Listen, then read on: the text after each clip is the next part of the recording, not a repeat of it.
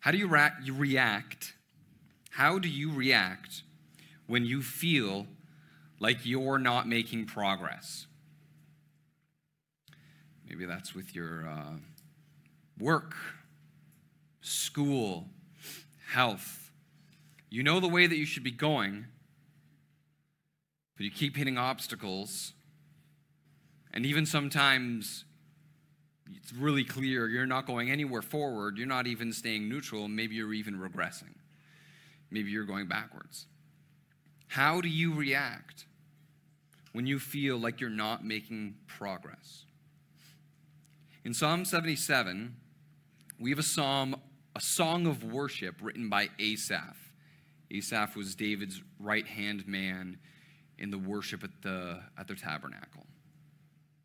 He's clearly agonized before God in his prayers. It doesn't seem like in all the exertion that he's pouring into prayer that he's getting any traction at first. He keeps crying out for God more and more for deliverance of some kind. But it seems like things just get worse and worse before they get better. And then eventually gets to this point where he's burdened by questions he doesn't know how to answer. And it seems like he reaches a threshold and it's hard to even pray anymore. How do you react when you feel like you're not seeing progress, help, hope in your spiritual life? And having done all that you think you're supposed to do to pray, how do you pray when you feel like you can't pray anymore? That's the question Psalm 77 is able to answer for us. How do you pray when you feel like you can't pray anymore? In Psalm 77, Asaph uh, catalogs his own regression in prayer to a place of grief. And then at a moment, we see that he makes a choice so that he can cooperate with God into an ascension out of grief and into hope. In our time together, we want to track the regression of his prayer into grief and then see how he's able to make a choice to ascend out into hope we see the first regression from verse 1 to verse 3. And helpfully, Asaph has organized this psalm for us in four sections that are each broken up by that liturgical phrase, Selah, or apparently Salah. Uh, Femi's taken Hebrew, I haven't, so we'll go with Femi's version, Salah. The first regression we see from verse 1 to verse 3, let's read it again. It says, To the choir master, according to Jeduthun, a psalm of Asaph. I cry aloud to God, aloud to God, and he will hear me. In the day of trouble, I seek the Lord. In the night, my hand is stretched out without wearying. My soul refuses to be comforted. When I remember God, I moan. When I meditate, my spirit faints. Salah. The first regression we see is Asaph, Asaph's prayer moves from vigor into fatigue. Really quickly, you can see the, the urgency, the fervency that Asaph has in his prayers. He's crying out, lifting up. And it seems like we see the motivation of his prayer in verse 1 to have such vigor. He's motivated with assurance that God will hear him. I cry aloud to God aloud, and he will hear me. He was constantly seeking God day and night in a time of trouble. And his posture of prayer was, was, was physical. He was stretching out, reaching his hands out to God, and, and not putting them down night and day. He was extending and reaching out, so as if to say, God, I won't put my hands down until you reach your hands out and pull me up from this. And he's so persistent that it looks like he's getting to this point where maybe he needs some kind of respite, some kind of rest, some kind of comfort. Maybe, the, maybe he needs to eat and he's refusing to eat. Maybe he needs to sleep and he's just refusing to sleep. Whatever it is, he has such vigor and he won't stop until he gets an answer. But he finds out really quickly that he can't sustain this. He tries to remember, but all that happens is he just moans. He tries to meditate and he can't. His spirit, his inner self, just starts to faint. There's no indication how long it took for him to get from vigor to fatigue. I don't know how long this took, but what it seems like is it seems like he bolted out of the blocks like it was a short 100 meter dash without realizing that this was going to be a long distance 42K marathon. His vigor evaporated, and everything that he was pouring out retreated in with exhaustion. Have you felt that before in your own spiritual life? I know I have. How did he hit such a wall? How did he become fatigued? Asaph had a sense of assurance that God would hear him. And I think that is the motive to why he just put it all out on the line. But I, I think we'll see as we go through the rest of this prayer I think we'll slowly see that maybe he was presuming on God to hear and answer in the way that he expected rather than wait on, on what God expected. Maybe his expectations were misaligned from what God's will actually was for him. We'll see this slowly be revealed as the psalm goes on. When things don't pan out the way we expect God to unfold them in our lives, we can get frustrated by it. We can become weary and faint by it. You don't expect your own spiritual sanctification to be still here, still now. You don't expect your marriage to be where it is. You don't expect relationship with your kids to be where it is. You don't expect that friendship that should be reconciled now to still have strain within it. And you're asking God for change, and can be exhausting. This isn't uncommon for sincere and mature followers of Jesus. It's not abnormal. It's not abnormal to get faint when we don't see God intervening the way we'd think He would because we are so different and unlike God. And it's hard. It's like a little boy in a tin boat going out into the sea and thinking that you'll find the end pretty soon, but every morning, after every morning, all you see is the same horizon. The ways of God are inscrutable and unsearchable. He is infinite and we are finite. And when we don't see change the way we want to see change, well, Isaiah 55, it kind of explains this the holiness of God's ways that are so differentiated from ours. Isaiah 55, verse 8 and 9 says, For my thoughts are not your thoughts, neither are my ways, uh, your ways my ways, declares Yahweh. For as the heavens are higher than the earth, so are my ways higher than yours, and my thoughts higher than your thoughts. In the limits of our understanding before a limitless God, it's not surprising that we become faint. If you feel faint in the things that you're bringing before God, Christian, know that it's not abnormal and you're not alone. We're only human. But if moaning and groaning is all that you have, don't give up. Take heart Because the scripture reminds us that that's the very place where the Holy Spirit intervenes to intercede in our weakness.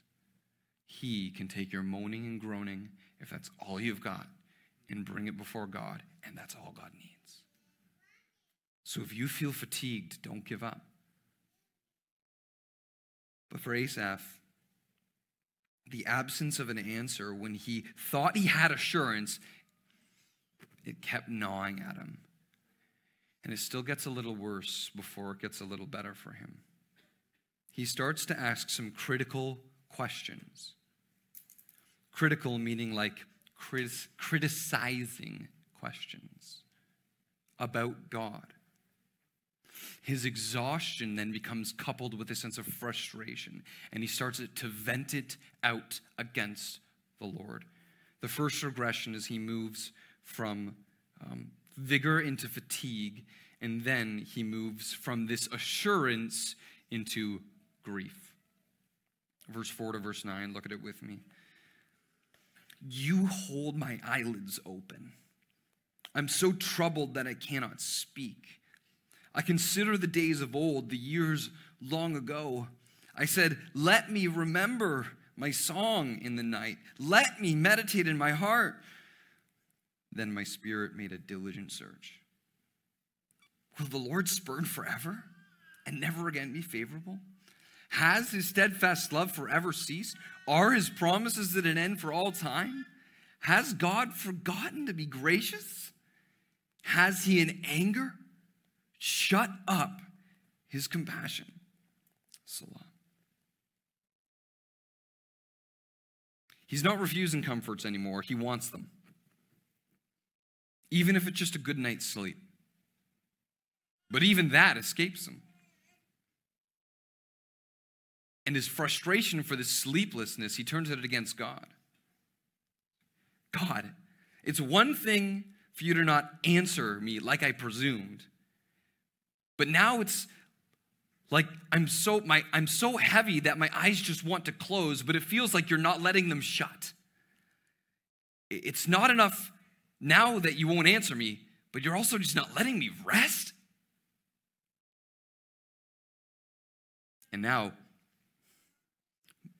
moaning and groaning is even just too much for him. He can't even let out like a, a sound through his mouth. He can't even speak. It's too much pain. Well, he's not giving up though. If I can't sleep and I can't speak, maybe I can just, maybe I can meditate.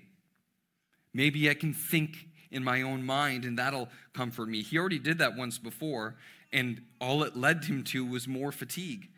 It didn't change anything. So instead of trying to meditate and think on who God is in this present circumstance, maybe he can remember who God has been to him in the past the, the songs he sung in the dark nights of years past. Maybe he's not getting comfort now, but maybe he can get comfort by remembering those old times where he's remembered God and God's been there for him. But it seems like even that, he's asking, let me remember that. Let my heart have that. But it seems like he's not even able to get comfort out of that. it still keeps aching. Nothing changes, and the pressure keeps mounting on his soul. Do you know how to do you know how a pressure cooker works? I'm going to try and explain it, and if I'm wrong, you can tell me afterwards. But I looked up some YouTube videos and to actually see. Pressure cooker is generally used to cook food faster. You know, on different from a crock pot that just has a lid on top and it's like eight hours. This is like a pressurized top, airtight seal around the lid of the cooker that changes and keeps the air pressure inside. Now, normally, if you were going to boil water in a regular pot, well, or anytime you try and boil water, once the water reaches that boiling point, it hits a temperature, 100 degrees Celsius, and it stays constant in there. It won't raise any higher in temperature after the boiling point. But in a pressure cooker, where the pressure is changed inside for some kind of wizardry that I don't understand, it takes longer for the water to boil. And it doesn't boil until a higher boiling point of a temperature like 120 degrees.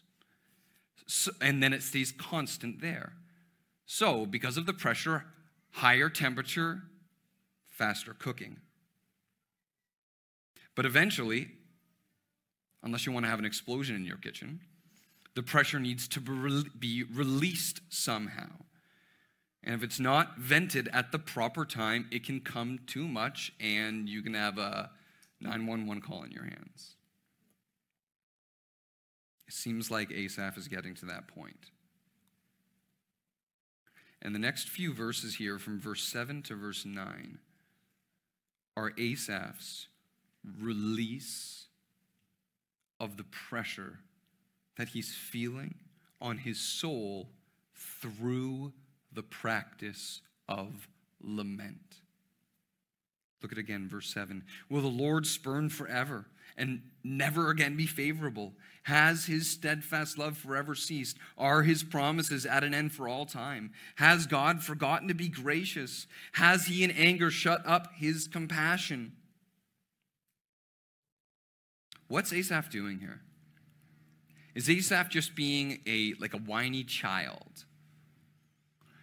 No, Asaph is very deliberately and thoughtfully, reverently, and humbly complaining before God. These are not random questions here. Each of these points is a very targeted and deliberate critique of Exodus 34, verse 6. Exodus 34, verse 6 could have been one of the earliest creeds in the Jewish religion. In that passage, Yahweh is on Mount Sinai with Moses. And Moses asks to see his glory, and Yahweh says, I will let my goodness pass before you. He puts Moses in the cleft of the rock. He walks past. Moses sees his back, and there the Lord proclaims his name for the first time. Exodus 34, verse 6 Yahweh, Yahweh, a God merciful and gracious, slow to anger, and abounding in steadfast love and faithfulness. Exodus 34, verse 6 represents the core tenets of the Jewish faith. But Asaph is so burdened in his troubles that he can't see God doing any of it.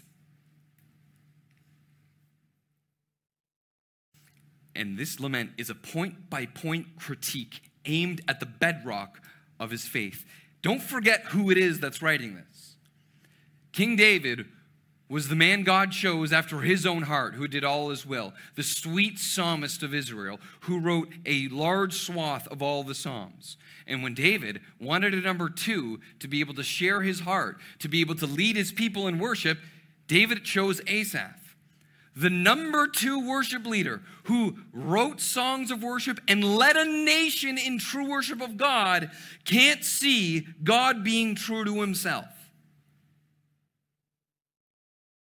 And he wonders if God has just forgotten who he was. The core tenets of his faith are rocked. Is God's favor gone? Is it ceased? Has they ended? Has he forgotten? Has it shut up? Is all that's left his anger? Asaph isn't being a whiny child. There's a reverence and a humility to this. And it seems like his questions are really marked by grief. Less of anger, maybe, is my tone conveyed, and maybe more like, has God's just character run out?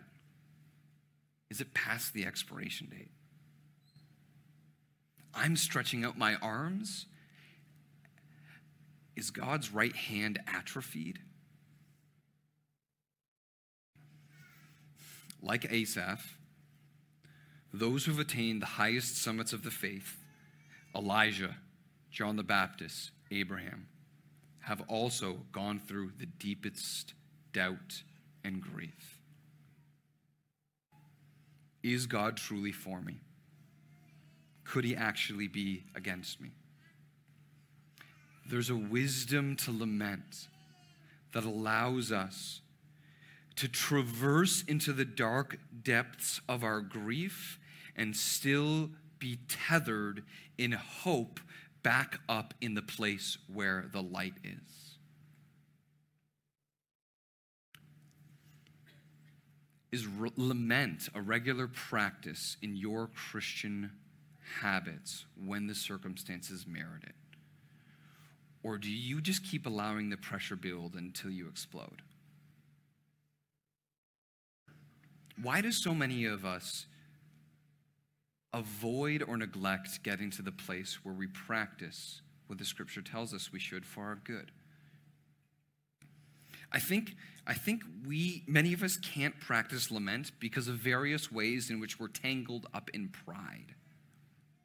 We'd prefer to be self reliant, so we won't admit when we're actually losing traction. We'd prefer to maintain an image of ourselves or a status quo, so we won't admit weakness.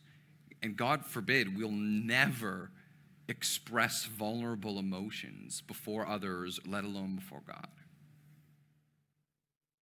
And if this is the attitude that you have that subtly prevents you from choosing to lament when you should be, whether it's conscious or unconscious, avoiding lament when the circumstance calls for it is a choice to neglect the transforming nature of the gospel. We're prone to rely on ourselves, but the gospel says, apart from me, you can do nothing. By ourselves, you are not a branch connected to the vine, you're a twig that can't bear fruit and might as well just be burned. We're prone to avoid expressions of weakness and vulnerability, but your Savior says, My power is made perfect in your weaknesses. Christian, if you find yourself in your place where it feels like you can't pray anymore and the pressure is building up, don't avoid it, don't neglect it, lay it out before the Lord. Find space before God and vent your complaints before Him with humility and reverence in a way that's tethered back where the light is. So Asaph laments. Okay, is he fixed now? Can you move on? Well, uh, no. Wish it was that easy. He's still exhausted, he's still grieved. But it seems like what lament does for him in this progress is he finally has a clear head. He finally has a clear mind. After regressing from vigor into fatigue, and then from assurance into grief, he's now at a place where he can make a choice and he chooses to ascend into hope. How does he make that choice? If, if you've come to a place where you feel like you've prayed all you pray and you can't pray anymore, this is the choice that you may have to make. Asaph chooses to remember God's proven character. When you feel like you can't pray anymore, choose to remember God's proven character. We see him remember two things from verse 10 to 15 and then from verse 16 to verse 20. First, we see that he remembers the Lord's proven work. Verse 10 to verse 15, it says, Then I said, I will appeal to this to the years of the right hand of the Most High. Yes, I will remember the deeds of the Lord.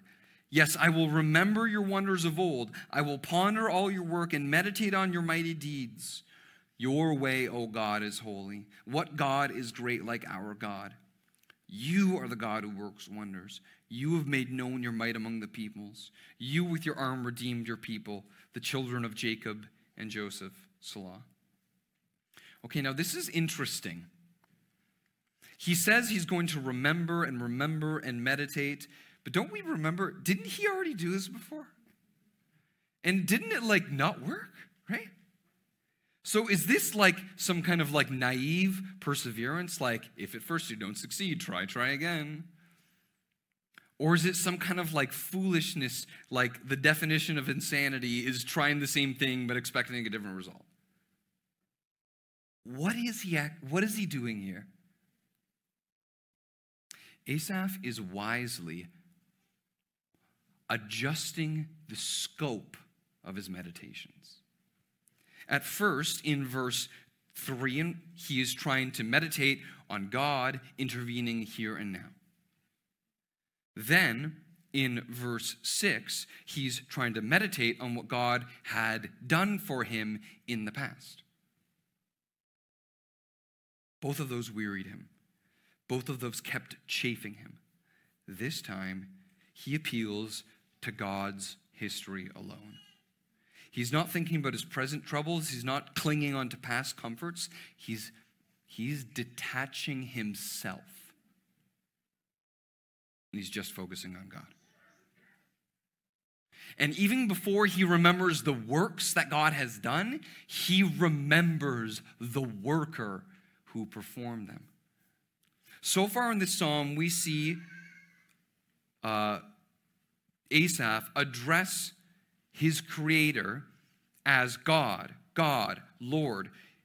Femi helpfully recognized that for the first, when he was reading it, uh, Femi helpfully helped us recognize in the reading of the scripture that it isn't until the, verse 11 that's the first time that he recognizes and addresses him as Yahweh.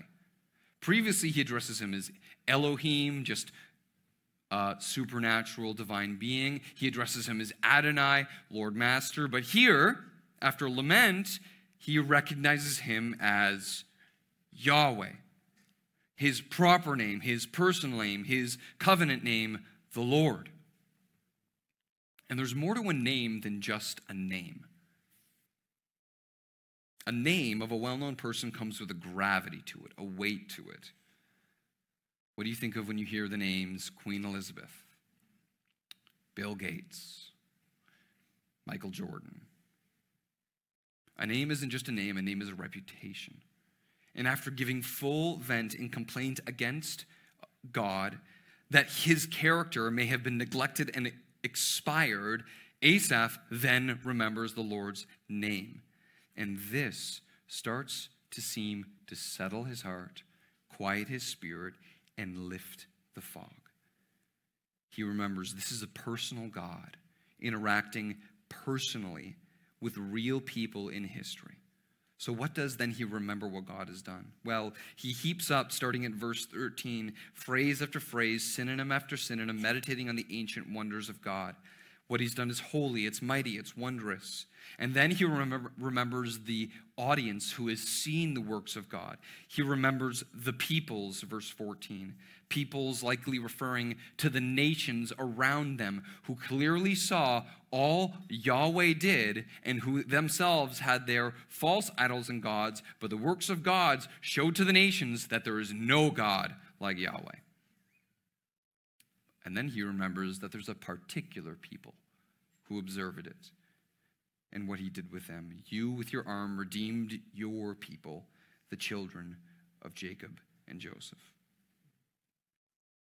He remembers the heirs of the promise that God made to Abraham, the special recipients of the redeeming work of God.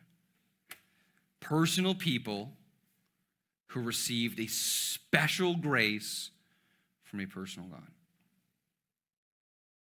It's kind of easy to get desensitized to the news, isn't it? Journalists know this. And they have ways to try and pull you in to actually make you care. They call these like human interest stories, right? So the news doesn't just tell you about the flood. Hey, buddy,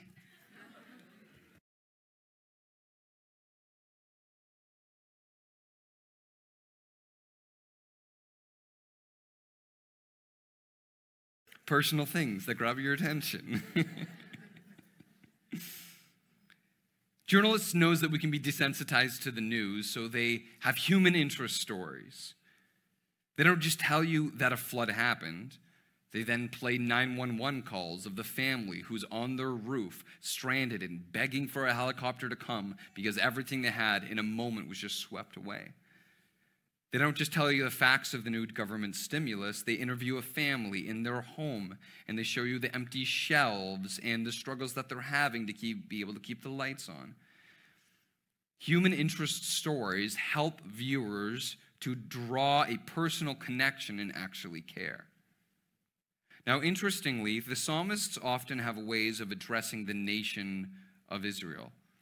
They can call them the Israelites, they can call them uh, the tribes of Israel. But here, after remembering the Lord and his personal name as a personal God, he addresses his ancestors by their personal names too Jacob and Joseph. And he's, tr- he's seeming, as he remembers God's history, to maybe be able to draw himself into that story. Okay, if a personal God, personally connected with real people, Jacob, Joseph, Asaph? When it seemed like he couldn't pray anymore, Asaph remembered God's proven character. And when he remembered what God had done in history, a real God to a real people, he couldn't scrutinize it anymore. He couldn't criticize it anymore. He couldn't complain because it was unmistakable, undeniable. The Lord is true to his name and maybe he can do it again.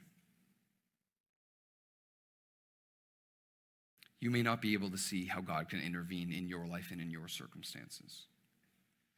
If possible, Christian, like Asaph, meditate on the name of the Lord in a way that detaches yourself from the circumstances. Asaph went to the most critical point of God's redeeming intervention in their history the Red Sea. We must go to the most critical point of God's intervention in our history, and that's the cross. Remember the message of the cross. For I delivered to you as of first importance what I also received that Christ Jesus died for our sins in accordance with the Scriptures, that he was buried, and that he rose from the dead in accordance with the Scriptures. Christian, do you remember? Do you know what that means for who you are? For what for how that's resulted for your position before God. 2 Corinthians 5:21 He who for our sake he who knew no sin became our sin so that in him we might become the righteousness of God. And now in him, Christian, do you know who you are? Ephesians chapter 2 says, For God, being rich in mercy, because of the great love with which he loved us, even when we were dead in our sins, he made us alive together with him in Christ. For by grace you are saved through faith. Look back to what God has done, and it can lift the cloud and draw us into what God can do now. Asaph keeps pulling this thread in the next stanza. And it leads him to a tone that turns from more factual to worshipful. If you prayed all that you can pray, choose to remember the Lord's redeeming work and choose to remember the Lord's proven guidance. Look at verse 16 and verse 20. It says, When the waters saw you, O God, when the waters saw you, they were afraid. Indeed, the deep trembled. The skies poured out water, the clouds poured out water, the skies gave forth thunder. Your arrows flashed on every side. The crash of your thunder was in the whirlwind. Your lightnings lighted up the world. The earth trembled and shook. Your way was through the sea, your path through the great waters, yet your footprints were unseen. You led your people like a flock by the hand of Moses and Aaron. Okay, so Asaph jumps into this like poem, and I gotta be honest, it's kind of weird to read for modern ears. Like there's this like contest he's describing between like God and like waters. And he's speaking about the waters like they're a person. Waters that hear, waters that see, waters that tremble, waters that shake. Like, what is happening here? as we read on, we start to see through the metaphor and realize that this contest is the Lord and the Red Sea. Do you remember what happened when God had brought his people out of Egypt, but they stood there at the Red Sea? 400 years of slavery had finally ended. They had left, but they were trapped, and it was chaos all around. The sea on one side, the army of Egypt chasing them down on the other side. They thought they were doomed. But miraculously, God divided the sea in two so the entire nation could walk over on dry ground. And once the entire nation had passed through, the Lord removed his hand from the waters and the army was drowned. Now, if you read back in the account of the story in Exodus 14, it doesn't seem like there's any storm. Like there's no whirlwind, there's no thunder, there's it doesn't it doesn't even look like it's raining. Like so what's Asaph talking about here? Well, throughout the Psalms, the poets often use water as a metaphor for uncontrollable chaos. You can see that in Psalm 46, Psalm 93, and here. The point that Asaph is trying to draw is that even when it seems like there's chaos all around, God's in control over it. And in the perplexing mystery of his providence, he shepherds his people into and through that very chaos. This is the point that he's making. This is what God's done in the past. Maybe that can be what God does now. And then, very abruptly, the psalm just ends. Kind of seems not helpful. Like, okay, Asaph, did you resolve what was in your heart? Are you still exhausted? Are you still grieved? Do you still have doubts? What happened? Give us something so we can have hope ourselves. Actually, the abrupt ending is the point. Have you ever heard of the turn of phrase, um, the penny dropped? I heard it a lot before, and it always frustrated me because I had no idea what anyone was talking about. I think Brad said it one time in a recent elders meeting, and I was just like, I need to figure out what this means. And then I looked, and nowadays, I only really see vending machines when I'm at like Wonderland, and it's for like a Dasani that costs $8. And the only way I can buy it is if I like tap my card. But apparently, back in the olden times, there were vending machines that took real coins. And apparently, back in the dark ages, you could actually buy something with a penny out of a vending machine, maybe like a gumball or a candy. But these old machines were very clunky and mechanical rather than digital, so that penny that you would put in it would often get stuck. And that thing that you wanted wouldn't come out. And then you do what any junior high boy would do, and you just kick it. And you kick it until the penny drops. And then you get the thing. It seems like for Asaph, all of a sudden, the penny drops. And he gets it. Remember, he began by expressing great assurance that God would hear him. I cry aloud, he will hear me. And then very quickly he faints. And then when he remembers God's work in the past, and then he remembers God's guidance now, and it clicks. There's chaos, but maybe it's not out of the chaos. Maybe it's in, and maybe it's through, and maybe that's how God will deliver me now. This is the point of the abrupt ending. The trouble can't be resolved until we are prepared to make a choice. Will I remember God's proven character? Will I remember the work of Yahweh? Will I remember the way that He guides? Will I follow the unseen footsteps? You led, your path was through the great waters, yet your footprints were unseen. You led your people like a flock through the hand of Moses and Aaron. The Lord redeemed them with a mighty hand. The Lord shepherded by them by Moses and Aaron. They walked by faith back then. And now Asaph is asking this question that we need to ask ourselves too. Will we? In the book of Hebrews, we meet a community of Christians, a community of Christians who have grown faint. Their vigor was lost and they were filled with doubt and grief. They were Jewish converts to Christianity, but they were being persecuted by their fellow countrymen. And the emotional pain within the persecution bred an intellectual doubt that made them think maybe we should just leave this whole Jesus thing and go back to Moses. But they were reminded through the letter to the Hebrews that Jesus is a greater prophet than Moses, and they must listen to him.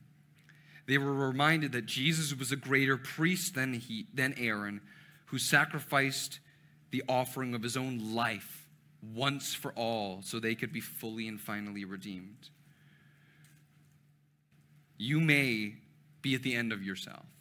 You may have prayed all the prayers that you can pray. But like Asaph, having come to the end of ourselves, regressed into grief, lamenting, then we can ascend out in hope if we make a choice to remember God's proven character, his redeeming work, and his perplexing shepherding guidance in Christ. Will you follow the unseen steps in and through the chaos that's ahead of you. Let's pray together now.